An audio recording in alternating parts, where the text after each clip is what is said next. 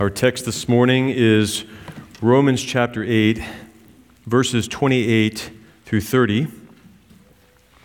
Let's read again those verses and ask the Lord for his blessing as we seek to hear his word this morning. Brothers and sisters, this is the word of the living God. It is without error, and it is profitable for all things. And we know that all things work together for good to those who love God, to those who are the called according to his purpose, for whom he foreknew, he also predestined to be conformed to the image of his Son, that he might be the firstborn among many brethren. Moreover, whom he predestined, these he also called. Whom he called, these he also justified. And whom he justified, these he also glorified. Amen. Father, again, we ask that you would bless the proclamation and the hearing of your word, that you would prepare the rich tilled soil in the hearts of each one so that your word might go forth by your power, your effort, your energy, and that, Father, you would reap a harvest, that there would be fruit abounding for you, Lord, in this congregation and in every gospel preaching church this morning. We pray it in Jesus' name. Amen. Please be seated. Well, if you are just joining us this morning in our study of Romans eight, we are reaching the climax uh, of this chapter in these verses twenty-eight through thirty. But as we've been seeing, this has been a, a, a gradual climb of the mountain, so to speak, as we've considered what it is that the Lord has done for us in our salvation. This book of Romans is principally about the doctrine, the teaching, the understanding of justification by faith in Jesus Christ, and all by the grace of God.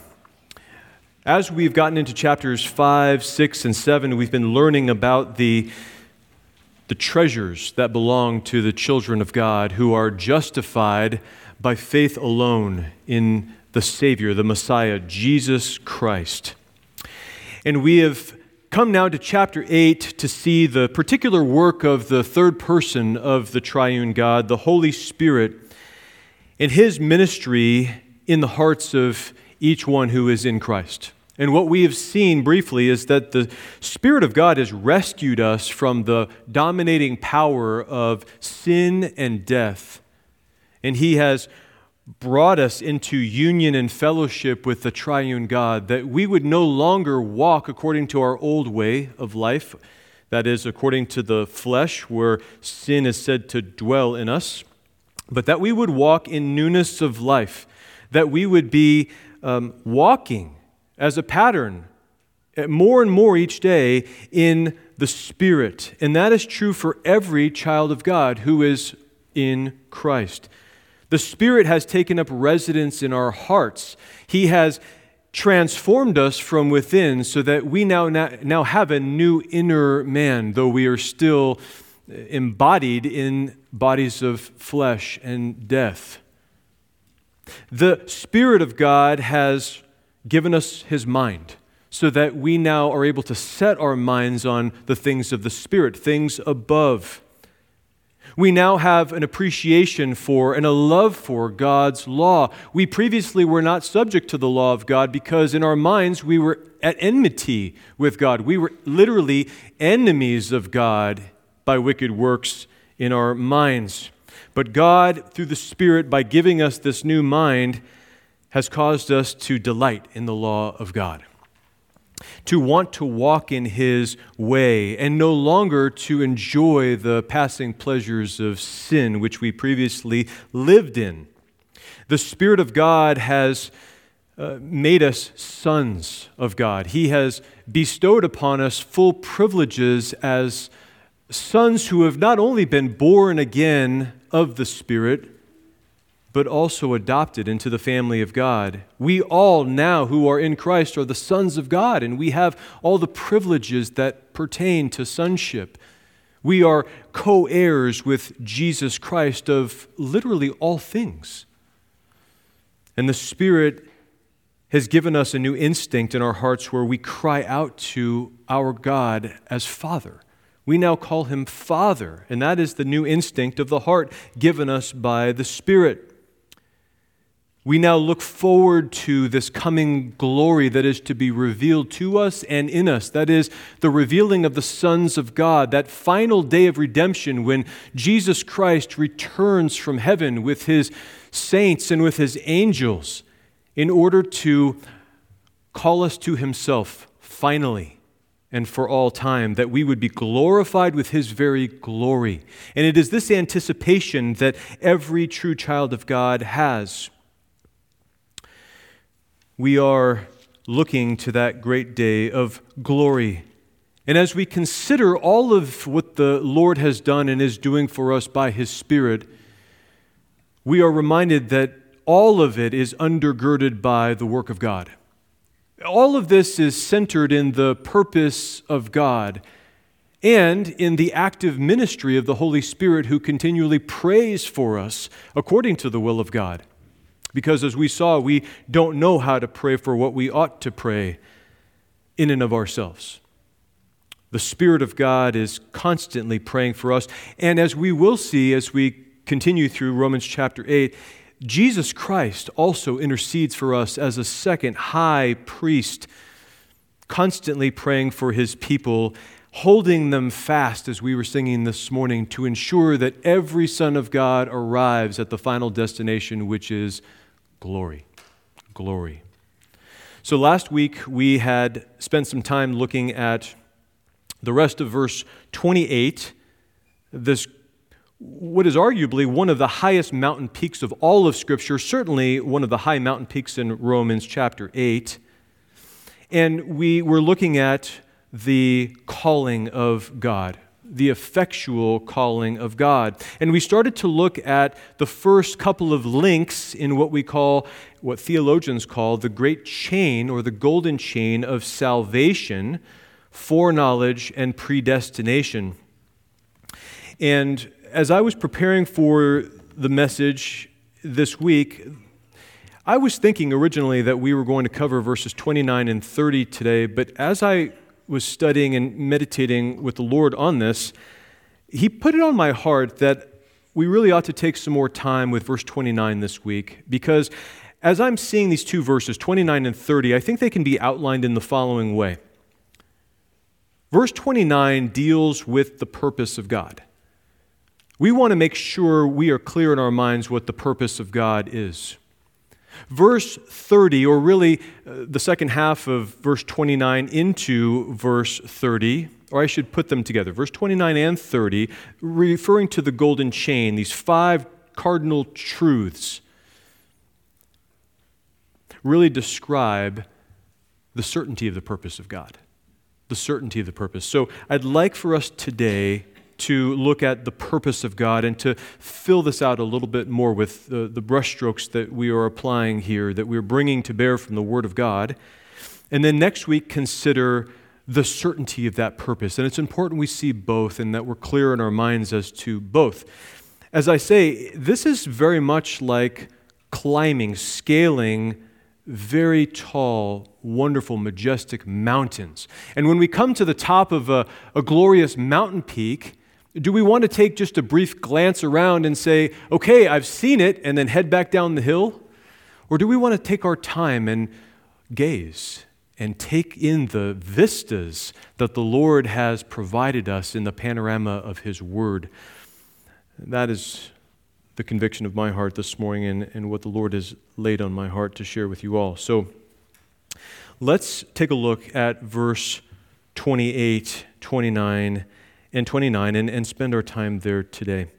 Verse twenty-eight reads, "And we know that all things work together for good to those who love God, to those who are the called according to his purpose." And what is his purpose? Well, "For whom he foreknew, he also predestined to be conformed to the image of his Son, that he might be the firstborn among many brethren." This is the purpose of God. And I want to just call that out initially, and then we'll flesh it out as we go. The, the grand purpose of God from eternity is that we, the people of God, would be conformed to the image of his Son, and that he, the Son, might be the firstborn among many brethren. That is the grand purpose, and, and it's given in two parts. So let's take a look at these parts. He starts by saying, for whom he foreknew. And as you will recall, if you were here last week or listened last week, this word for foreknowledge that Paul uses here is not the word that merely means understanding or to have awareness of facts and information. God, of course, does know all things, and he knows all things from the beginning, looking from beginning to end, because he is Alpha and Omega, the first and last letter in the Greek alphabet, meaning he spans all of it, and he is omniscient. He knows all things. So there is a doctrine of God's prescience, his prescience, which is that he knows all things. He sees all things even before they happen. But this word for foreknowledge that Paul is bringing to bear here is the same word that is used in the Old Testament of Adam when he knew his wife Eve, and she conceived and bore a son. Genesis chapter four, verse one. That's the kind of knowledge that Paul is talking about here. It is an intimate, personal knowledge of love that God has for his own. Amos chapter three, verse two is directed to the children of Israel, and the Lord says this through the prophet, "You only have I known of all the families of the earth. Therefore I will punish you for all your iniquities." You only have I known of all the families of the earth. Doesn't God know about every family on the earth? What does he mean that he is singling out Israel as the one family that he knows of all the families of the earth, but that he is describing his special love that he has placed on his people? They are his. They have been elected by him. And this love is described as an eternal love. It's a foreknowing, fore meaning beforehand, before anything was created. Jeremiah speaks of this love in chapter thirty-one of his book, verse three. He says, "The Lord has appeared to me of old, saying, I have loved you with an everlasting love. Therefore, I have drawn you with loving kindness. I have loved you with an everlasting love." This love of God, this foreknowledge of God, in other words, had no beginning. It always was.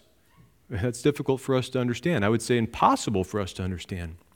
But for God, this is his love in his mind that he is disclosing to us. And because he sets his love on his people, the scripture describes this love as a love of delight, that the Lord delights in his own. Listen to Deuteronomy chapter ten and verse fifteen. Deuteronomy ten, verse fifteen, "The Lord delighted only in your fathers to love them. The Lord delighted only in your fathers to love them, and he chose their descendants after them, you above all peoples as it is this day." Moses, in writing Deuteronomy, uses this word delighted. It's the Hebrew word chashak. And it means to love. It means to set one's love upon. And so he is saying the Lord has set his love only in your fathers. Notice, who is it that he delights in or has delighted in? He is very exclusive with his recipients of this love. He says, he delighted only in your fathers to love them, and he chose their descendants after them, you above all peoples as it is this day. In other words, the fathers of Israel and the descendants of Israel are the one people in all of history that God has delighted in. Now, we need to ask a question, because there are some who separate the church from Israel and say this word is only to the nation of Israel and does not apply to the church. But my question to you would be, did God later add the church to the objects of his love? Or does this everlasting love of God encompass all of God's people of all time? You only have I delighted in of all the families of the earth. That's why Paul is using the same word, the same language when he uses foreknowledge in Romans chapter eight, verse twenty-nine, and he's addressing the saints in Rome. And by extension, he's addressing us, every believer in Jesus Christ. God delights in his people. They are the ones above every family on the earth that he has set his love upon. And you may ask, what is it that Israel, or what is it that we have done to earn this love of God? And if you ever want a, an, a good, strong antidote to pride, turn to Deuteronomy chapter seven and read verse seven. He says, "The Lord did not set his love on you," speaking to Israel, "nor choose you because you were more in number than any other people. For you were the least of all peoples. But because the Lord loves you, and because he would keep the oath which he swore to his fathers, the Lord has brought you out with a mighty hand and redeemed you from the house of bondage, from the hand of Pharaoh, king of Egypt." Moses is very clear. The Lord has loved his people simply because he's loved his people and because he would keep his oath. He's made a promise. And this promise, yes, was made to all the fathers, but it was a promise that he first made to himself in eternity and then extended to the fathers and to their descendants, even to us today who are in Messiah. And this promise is that he will love us, and his love is eternal. It will never end. It will never fluctuate based on our performance. That is so important to get into our souls. The love of God is steadfast and always full because we are in Christ. Paul says, "For whom he foreknew, he also predestined." And just as a quick recap here, he uses the word horizon in English, orizo in Greek, which means he marked out a people with a distinction, just as he distinguishes sky from land with a horizon. So he has marked out or elected or chosen a people for himself. And what is implied in the word predestined is that this people were elected for a purpose, that they were elected to, a, to arrive at a destination.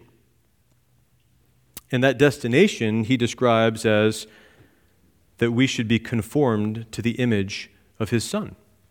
That's the destination that he marked us out for before we existed, before anything existed. Conformed is the word for morph in the Greek, si morphos. To have shape and to take shape together with is literally what this word means. In other words, he has marked us out to be jointly formed to the image of Christ. That we should take his icon, is the word in Greek, his image. It would be like a, a blacksmith who superheats his metal and then pours it into a mold as liquid, and then waits for it to cool and to take the shape of that particular mold. It could also be described, for those of you who are in construction or who know about pouring concrete, if you have wet concrete and you pour it into a form, that concrete sets up and takes the shape of the form or the mold that you pour it into. That's the idea here. And so what Paul is saying is Jesus Christ is this mold. He's the image. He's the archetype, the, the pattern that all of us are poured into. And when we are poured into him, as we have been by the grace of our God, you begin to resemble him more and more. You begin to take on his shape, his form. And that process really lasts a whole lifetime for all of us. How do you know that you've been poured into his mold this morning? How do you know that you are one who is conforming to the image of Christ? Well, you begin to look like him in the way that you live. What is his image? What is his mold? Holiness. If you've been poured into Christ, your life will reflect holiness. The desire of your heart will be for what is right, for what the Lord determines is right, and a hatred of sin. And you will move more and more in that direction in your walk of life. If you've been poured into his mold, you will love and uphold righteousness by your life. You will seek to do what is right. You will love the truth. You will be merciful. You will be a peacemaker. You will be long-suffering and patient in trials. Just go through the list of the Beatitudes in Matthew chapter five. You will become like Christ, rejoicing in the Lord, even in the most difficult circumstances. Paul really previewed this idea of being poured into a mold in Romans chapter six. It was said in slightly different terms, though. Look at Romans chapter six, verse seventeen. And I, I love that as we progress through the letter, we can come back and see how Paul was foreshadowing certain things that he now makes explicitly clear for us later in the text. This is one such example. In Romans six seventeen, Paul said, "But God be thanked that though you were slaves of sin, yet you obeyed from the heart that form of doctrine to which you were delivered." That is the same idea. You were delivered to a form of doctrine. You were poured into a mold of God's truth so that you are now taking that shape. In other words, you are becoming truthful people, people who love the truth and who proclaim God's truth. You see, the mold that we are poured into, that Paul was describing here in Romans six, is a mold of doctrine, the Word of God. But really, if we remember that the eternal Word of God is the Lord Jesus Christ, then we can understand something of what Paul is talking about in chapter eight when he says that we are being conformed to the image of Christ through his Word. Through his Word, the Lord is making us more and more like his Son. You know, when people used to ask Doctor R C Sproul about advice for the will of God in their lives, they would come to him with questions like, you know, where should I live? I'm considering a, a change of life. Which particular city am I being called to? Or a particular job I'm considering. How do I know to take A versus B? Or how do I know which person to marry? All these questions that people often ask to really understand or try to understand the will of God for their lives. And Doctor Sproul's answer was so uh, crisp and poignant and really comes back to this truth we're considering right now in Romans eight. He said, "The one place, the one destination to which the Lord calls each of you is not to a particular city or to a particular job or to a, even a particular person, but to holiness." That's the destination that he calls every one of us to. In other words, that we would be conformed to the image of Christ, of the Son of God. Brothers and sisters, this is the grand purpose of God. This is the grand purpose of God from eternity. This is what salvation is all about. If you want to think about salvation in your mind, wrap it in these terms. It's that we are being conformed to the image of Jesus Christ, to look like him. And that is the ultimate good that he talked about in Romans eight twenty-eight. That's the ultimate good that God has in view, for which he is causing all things to synergize, to work together for good for those who love God, to those who are called according to his purpose. Now, you might ask in your mind, why it is that we need to be conformed to the image of Christ. I mean, weren't we all created in the image of God? And Christ is the Son of God, so why is it that we need to be conformed to that image? It seems perhaps unnecessary, perhaps redundant. What we have to remember, though, is that man was formed originally in the image of God before the fall, when he was in a state of sinless perfection. He had not sinned. And his task was to be the image bearer of God throughout the earth. He was to have dominion over the entire earth. He was to be God's vice regent, or his representative king in the earth, governing and ruling as God does, with equity, with righteousness, with truth. And all things were put under man's feet. You may have heard that in Psalm chapter eight. Psalm chapter eight speaks of the purpose of man, the purpose of man in his original condition as he was created. Psalm chapter eight, if you'll turn there with me or just listen, he, listen to how David puts this. He says in verse three, "When I consider your heavens, the work of your fingers, the moon and the stars which you have ordained, what is man that you are mindful of him, and the Son of Man that you visit him? For you have made him a little lower than the angels, and you have crowned him with glory and honor. You have made him to have dominion over the works of your hands. You have put all things under his feet, all sheep and oxen, even the beasts of the field, the birds of the air, and the fish of the sea that pass through the paths of the seas. O Lord, our Lord, how excellent is your name in the earth." God accorded, granted, gave a special privilege to man as the pinnacle of his creation, the one who alone of all created beings bears his image, and was to bear it in a godly dominion over the earth that God had made, for him, for his benefit, for his glory. But is it true that all things are still under man's feet? Is man still in his condition today, since the fall, ruling over all things? Hebrews chapter two gives us important insight about this, and really the whole of Scripture speaks to this, but I just want to call your attention to Hebrews chapter two, our corporate reading this morning, because the author to the Hebrews quotes from Psalm chapter eight, starting in verse six, but look at verse five.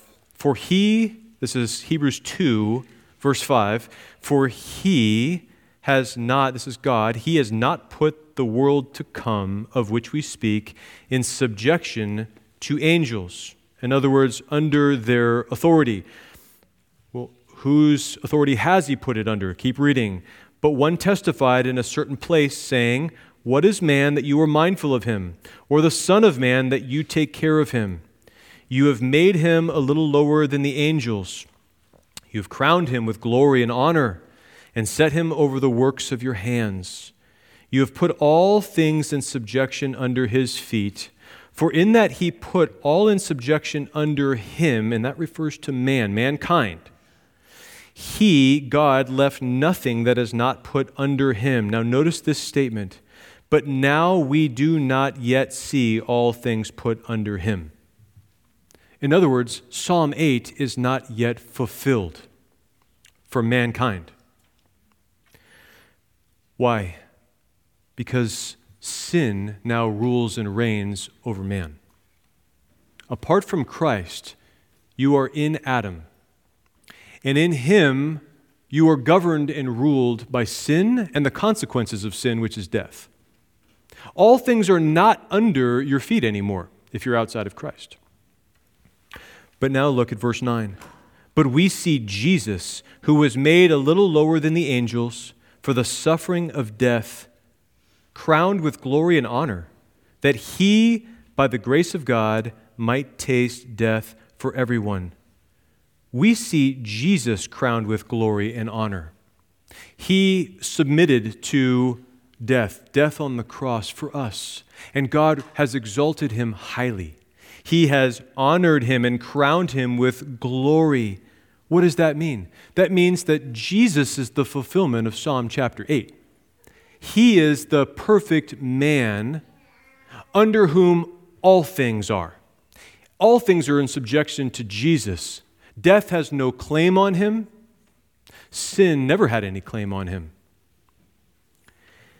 And for all of us who are in Christ this morning, Psalm eight is being fulfilled in us as we are being conformed to the image of Christ, the perfect man, the perfect man. That image will not be completed. We won't look fully like the Lord Jesus Christ until the last day, when he himself transforms these bodies of our humiliation, these lowly bodies, the bodies of our flesh, to be fashioned like his glorious body. Right? So,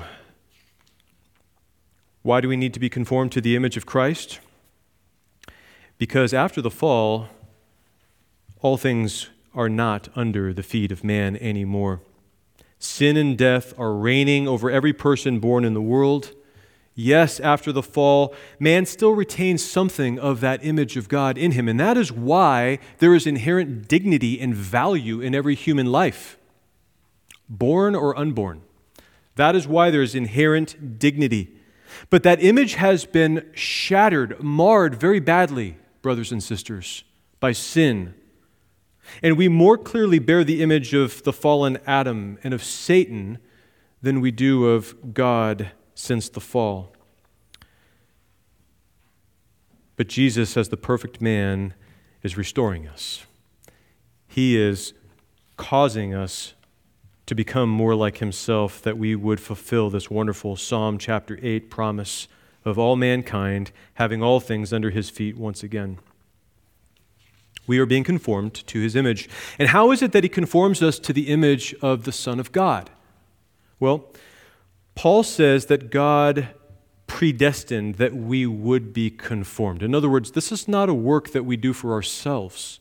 This is a work that is being done for us, upon us, a work of God that he is ultimately doing in us. This is what we call the, the process of sanctification. This is a separation in our life practice from sin more and more that the Lord himself is doing in us. And, and the question is, well, what does Scripture have to say about how we are being conformed to the image of Christ? How is this actually happening?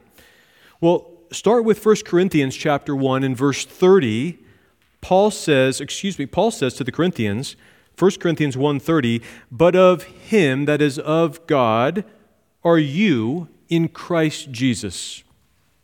God put you in Christ, who became for us wisdom from God and righteousness and sanctification and redemption. That's ultimate redemption or glorification.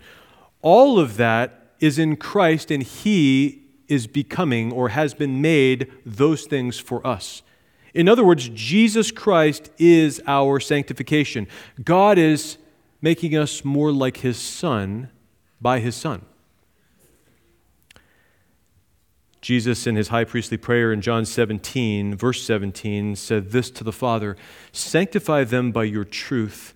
Your word is truth. Your word is truth. By the word, he means God's word, the Scriptures. But he also means the one who is the way, the truth, and the life, Jesus Christ.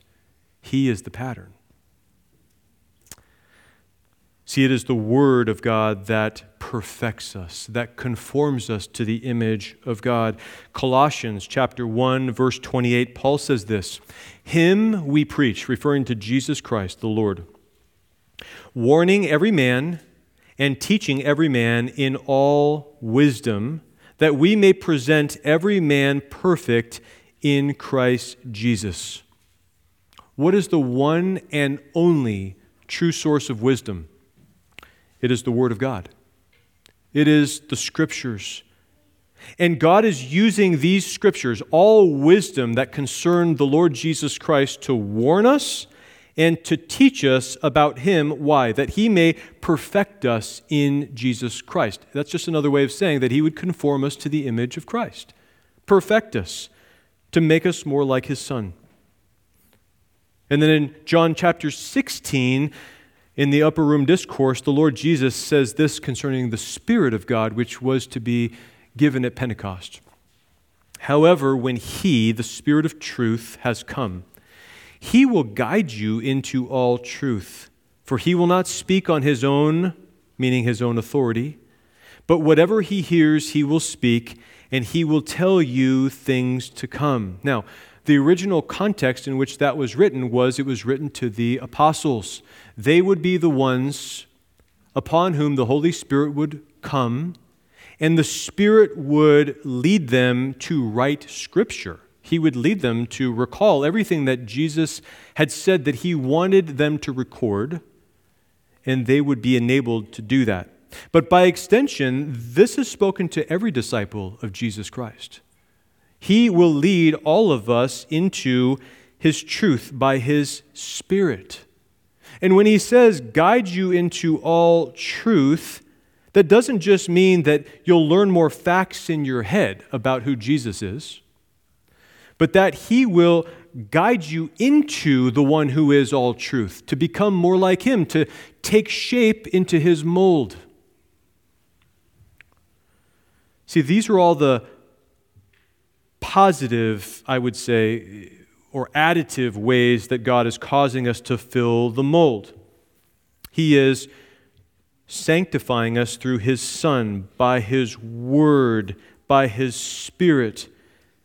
But the Lord also works negatively. I use that in air quotes in this sense. It's actually a, a big positive, but in a subtractive way. Maybe that's a better way of putting it. He has an additive way of working and a subtractive way of working when he's molding us, he's shaping, shaping us. The subtracting way or subtractive way is as a master sculptor, he chisels us. He refines us. He removes that which is impure or sin. The Lord uses what's called chastening in the Scriptures as this chisel, this tool to refine his people. In Hebrews chapter twelve, we have the, a very clear example of the chastening of God. And he says in chapter twelve, verse ten, um, verse ten, for they indeed for a few days chastened us as seemed best to them. That's a reference to our human fathers in verse nine who corrected us. They for a few days chastened us as seemed best to them, but he, that is the Lord, chastens us for our profit, that we may be partakers of his holiness. There's just another way of saying conformed to the image of Christ. Now, no chastening seems to be joyful for the present, but painful.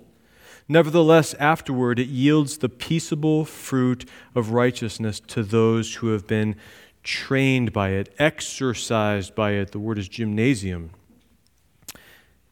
So the Lord is chastening us. He is purging us of our sin. And he does that in a few different ways. He, he is able to chasten us directly when we sin, in response to our sin, in order to convict us of sin and to cause us to repent. But he also knows how to draw the sin out of our hearts in order to show us how much sin we really have still in us. He knows how to draw out our sin and expose the idols of our hearts that perhaps we weren't aware of, that are hiding, but he shows us those things when he removes our comforts. Things like money, jobs, health, maybe even family members, things that we trust in, things that we just assume are always going to be there, things that we don't proactively give thanks to the Lord for, we take them for granted. Malachi describes the Lord as a refiner's fire, one who purifies his people so that they will be able to offer sacrifices to him in righteousness. That's the purpose of his sanctification, The purpose of his chastening is so that we would offer the right sacrifices to God. And what are those sacrifices? What is it that he is chiefly interested in from us? Well, a broken and a contrite heart, as David says in Psalm fifty-one, a broken and a contrite heart over our sin, thanksgiving and praise in all circumstances of life. He wants us to give our entire bodies to him. That means all of you, all of your faculties, not just your things, stuff you have, but you. He wants you. He wants your time. He wants your energy. He wants your whole heart engaged for him. Not just on Sunday morning, not just on a Wednesday night or in a, a men's or a ladies' study during the week, but every single day, even in the most trivial, routine part of your, your day, in all that you do, to acknowledge him as Lord and to give him thanks. That is all this work of conforming us to the image of Christ, that we would love him, that we would fear him, reverence him, that we would serve him, not just with our surplus, but with our all, and in every role that he's given us. As a member of this body, as a member of the universal body of Christ, the church, as a member of your families, as a member of um, perhaps a company, as an employer or an employee, in every relationship, your friends, all of it. So how does the Lord conform us? Well, he does it through his Son, by his Word, by his Spirit, and by means of chastening. He is actively forming us to be more and more like his Son. And someone might say, well, is there nothing that we are to do? I mean, this just sounds like God is doing everything and we kind of sit back and don't do anything. Well, there there is something we are to do. Second Corinthians chapter three, verse eighteen captures it well. Paul says, "But we all with unveiled face, beholding as in a mirror the glory of the Lord, are being transformed into the same image from glory to glory, just as by the Spirit of the Lord." That is very important. All of us with unveiled face. That's a reference to the unbelieving Jews who have a veil still on their faces and on their hearts with regard to who Messiah is. They don't recognize that Jesus has been revealed as Lord, the Lord and Savior, the Messiah. And Paul says, all of us who recognize him as Lord and Savior, for you the veil's been taken off. And you're now looking at the Lord. You're able to see him by faith. And you are, he uses the word beholding. In fact, this is what we are to do. Behold him as in a mirror.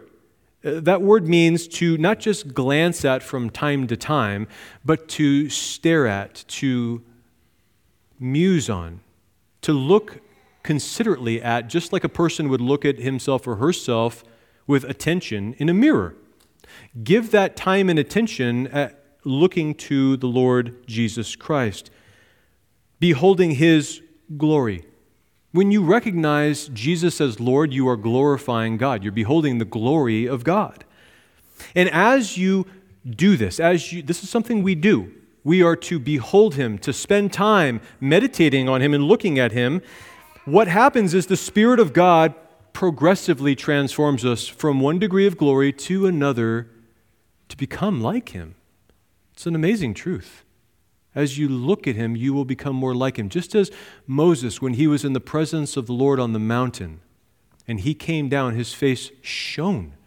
It was brilliant, and the people couldn't look at him because of the brilliance of his face. What was that? That was the glory of God reflecting off of the face of Moses because he was in the presence of the Lord. And so it is with each of us as we are in his presence more and more. Guess what happens? The glory of God is shining through you. It doesn't reflect off of your face and fade away as it did with Moses under the old covenant. This glory emanates from the heart, from within where the Spirit is, a glory that will never fade. It actually will strengthen and intensify. Look at Colossians chapter three with me. Colossians chapter three.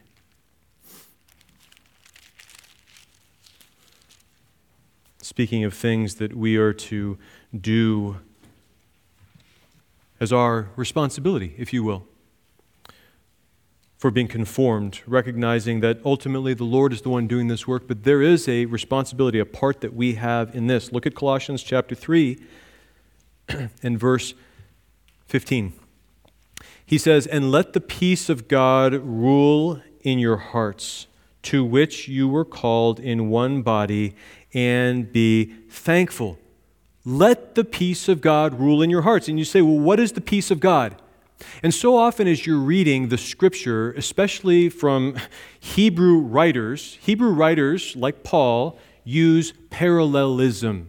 It's all over the Scripture in order to clarify, in order to enhance, in order to repeat a point so that we can understand it better. He does that here in verse fifteen and sixteen. He talks about the peace of God ruling in your hearts, and then in verse sixteen he says, "Let the word of Christ dwell in you richly." That is how you let the peace of God rule in your hearts. How? By saturating yourself with the Word of God. Read the Word. Spend time meditating on the Word. It is His peace which He has left us. He's bequeathed it to us. It's His last will and testament that He gave us from the upper room discourse. My peace I leave with you. What is that peace? It is found in His Word. So let that Word dwell in you richly, and the peace of God will rule in your hearts. In other words, He will govern you more and more. You will be conformed more and more to His form. That's a progressive change. And what's the result? What's the result of looking at Him intently, letting His Word dwell in us? Verse seventeen, "And whatever you do in word or deed, do all in the name of the Lord Jesus, giving thanks to God the Father through Him." What does that mean, to do all in the name of the Lord Jesus? But this, do all that is in conformity with His image. Imitate Him. Imitate Him. And if you have the Spirit of God, you are able. To the unbeliever, that's impossible. But to the Christian, that is the precise work that the Lord is doing in our hearts. So, let the Word of God dwell in your heart.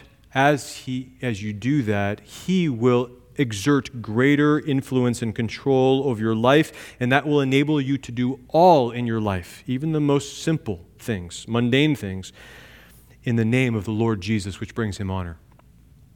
Look to Christ and the triune God will conform you to the image of His Son more and more. And then at the last day, know this, He will finally conform you to look just like Christ.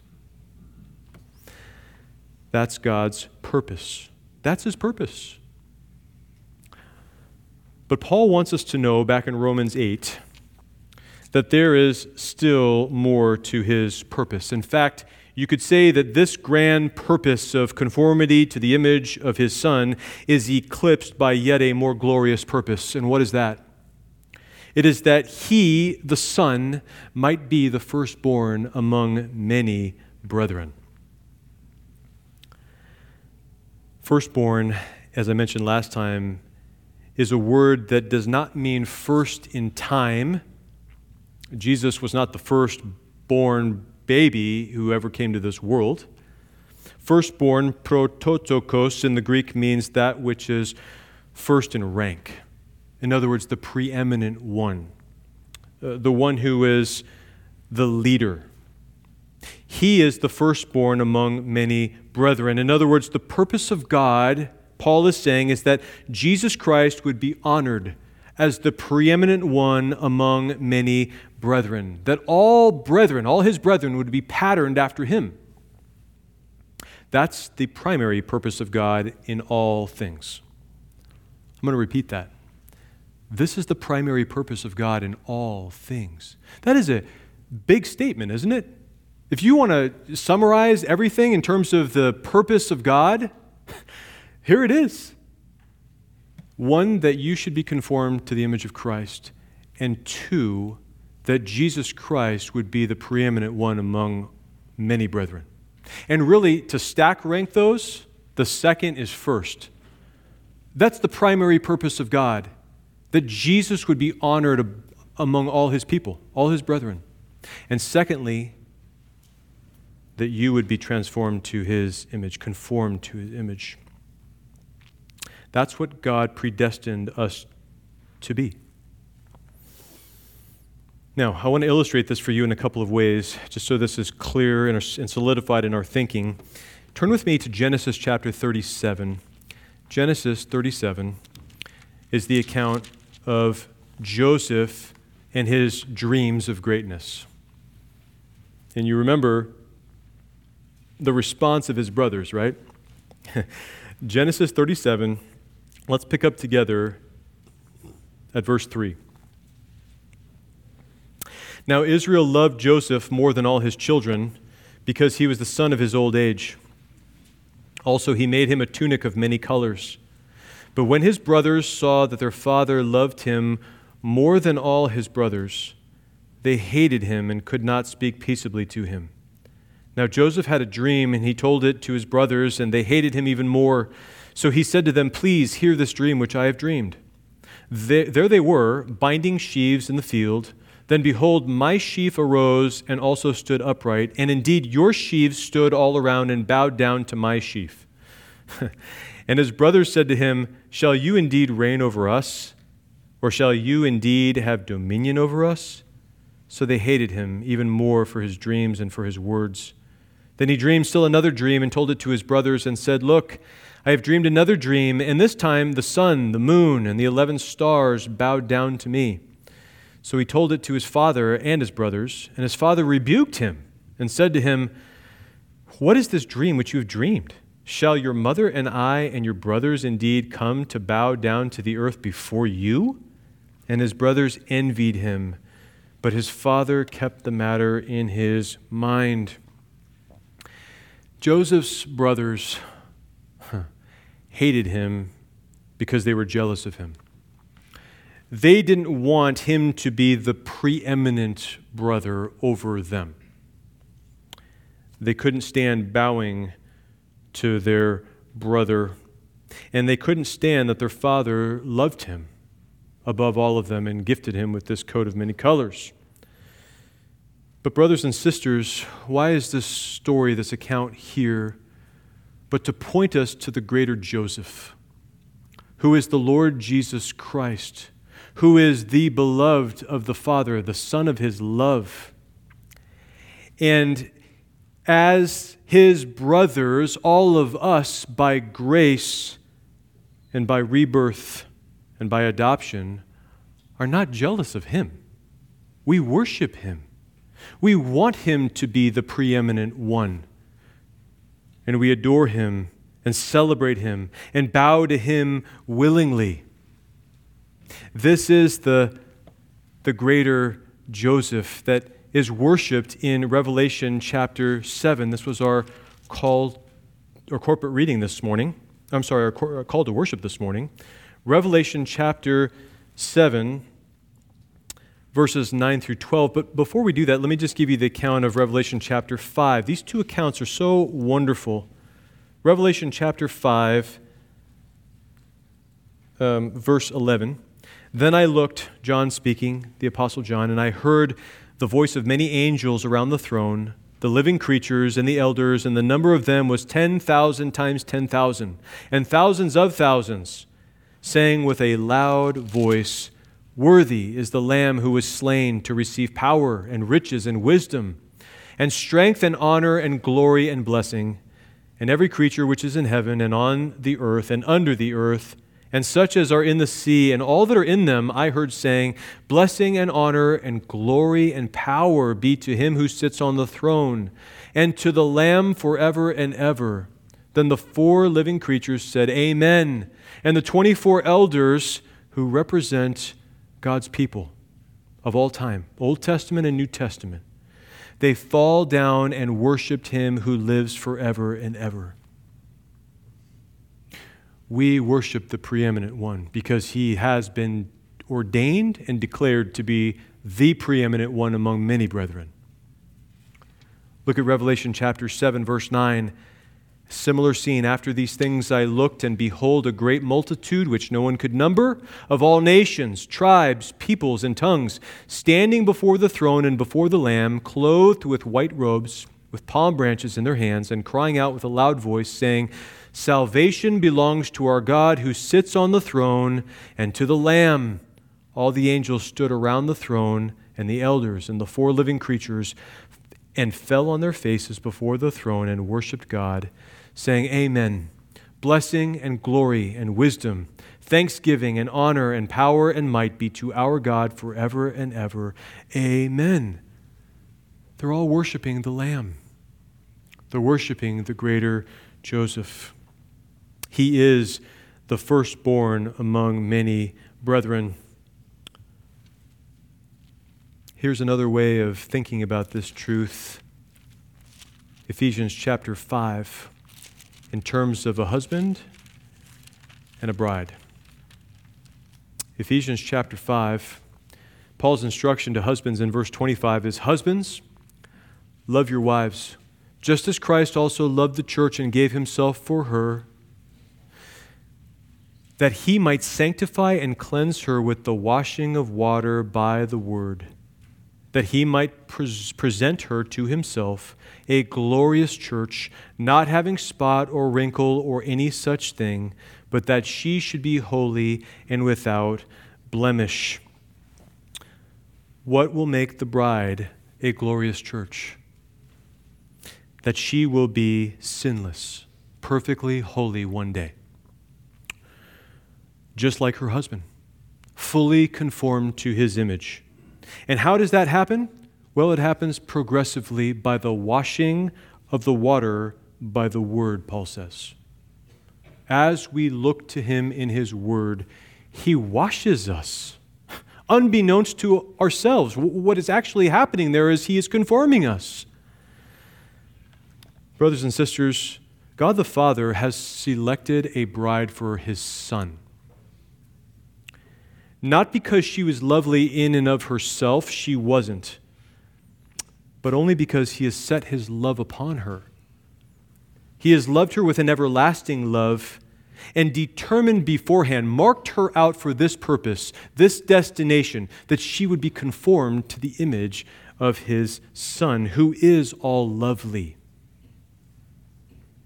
So God is preparing a bride for his Son even now. He's preparing her to, to give her, to present her to him at the wedding supper of the Lamb at the last day. How? Without wrinkle or spot or any such thing. Without sin. Totally sanctified and like Christ. You can see how this is, this is so wonderful. This is all about a wedding that God himself has planned. All of human history we're talking about is about a wedding that is to take place where the bride will be conformed to and fully united with God's Son. And all of us as the bride corporately will worship him and praise him and enjoy our husband forever. The ultimate purpose of salvation is not about us, but it's for the glory of God in his Son. And yet, I have to say this, as much as this is about the honor of Jesus Christ, and we don't back down from that position, it's important we recognize also that there is a special honor that is accorded, given to the bride, to the church. Why? That Christ should choose to have her. That, that Christ would choose to have many brethren be his bride. This is his will. He's the one who chose us. He's the one who predestined us for this purpose. I want to close with you in Hebrews chapter two again, back to our reading for our corporate reading today. And I just want you to see this, this idea of the brethren and the Lord's view of his brethren. Look at Hebrews chapter two, verse ten. "For it was fitting for him, for whom are all things, and by whom are all things, in bringing many sons to glory, to make the captain of their salvation perfect through sufferings. For both he who sanctifies and those who are being sanctified are all of one, for which reason he is not ashamed to call them brethren." Brethren. Now, some people when you back up to verse nine, they read the word everyone there, and they derive a universal salvation from that verse. Look at what it says. But we see Jesus, who was made a little lower than the angels, for the suffering of death, crowned with glory and honor, that he, by the grace of God, might taste death for everyone. That sounds like universalism, that Christ died for all, for every person. But you have to follow his thread through the text. Who are these everyone? He defines it for us. In verse ten, he says, for it was fitting for him, that is Christ, for whom are all things, and by whom are all things. In other words, he's the preeminent one in creation. He created all things. Everything is for him, and he is the one that everything is for. It was fitting for him in bringing many sons to glory. Many sons. That's the everyone he's talking about. To make the captain of their salvation. He's talking about those who are being saved, perfect through sufferings. For both he who sanctifies and those who are being sanctified. This is the same group. Those who are being saved, those who are being sanctified, those who are being brought to glory, these are those of whom he is not ashamed to call them brethren. Brethren. And you remember when Jesus' family, his blood brothers and his mother came to him while he was teaching the multitudes. They called for him. They sent for him. And the people said, hey, your, your brothers and your mother are calling for you. And he said, who are my brothers and who is my mother? And his answer was, but he that does the will of my Father in heaven. He is my brother and sister and mother. So Jesus Christ has radically redefined this relationship of brethren. Who are the brothers? Are they blood brothers in the kingdom of God? Or is he describing those who are spiritual brothers who are being saved by himself? Why is it that Christ is not ashamed to call us brethren? Because we are all of one. Because we are all of God. We have been brought into union with him. We are born of God. We were his choice. We were eternally foreknown. He's not ashamed of us because he's the one who marked us out in the first place. He came willingly and laid down his life for us and not for the world. That's why he is not ashamed to call us brethren. And this is why the author to the Hebrews in verse sixteen says, for he does not give aid to angels, but he does give aid to the seed of Abraham. That's the brethren. You have I loved above all the families of the earth. You have I known of all the families of the earth. Your fathers and their descendants I have loved. Brothers and sisters, if you have faith in Jesus Christ this morning, you are the brethren. You are the bride of Christ. You are the one group of people that he has loved from eternity and will never stop loving. And to you, it is promised that Jesus Christ will bring you to glory. He is bringing many sons to glory. That means there's not a possibility that you will be lost along the way. Every one of you will make it to glory because he will ensure it. And that's what we're going to talk about next time, Lord willing. We know the purpose of God in salvation is that all of us be conformed to the image of his Son in order that Christ would be first preeminent among all his many brethren. Praise the Lord. Next week, we want to look at the certainty of that purpose, the absolute certainty, which is the heart of the golden chain.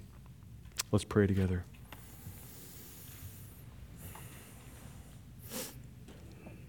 Father, thank you. Thank you for opening heaven to us and for sending your word down and your spirit that we might know the truth of God, that we might have a glimpse into the glory of God as you have revealed it in your Son, the Lord Jesus Christ.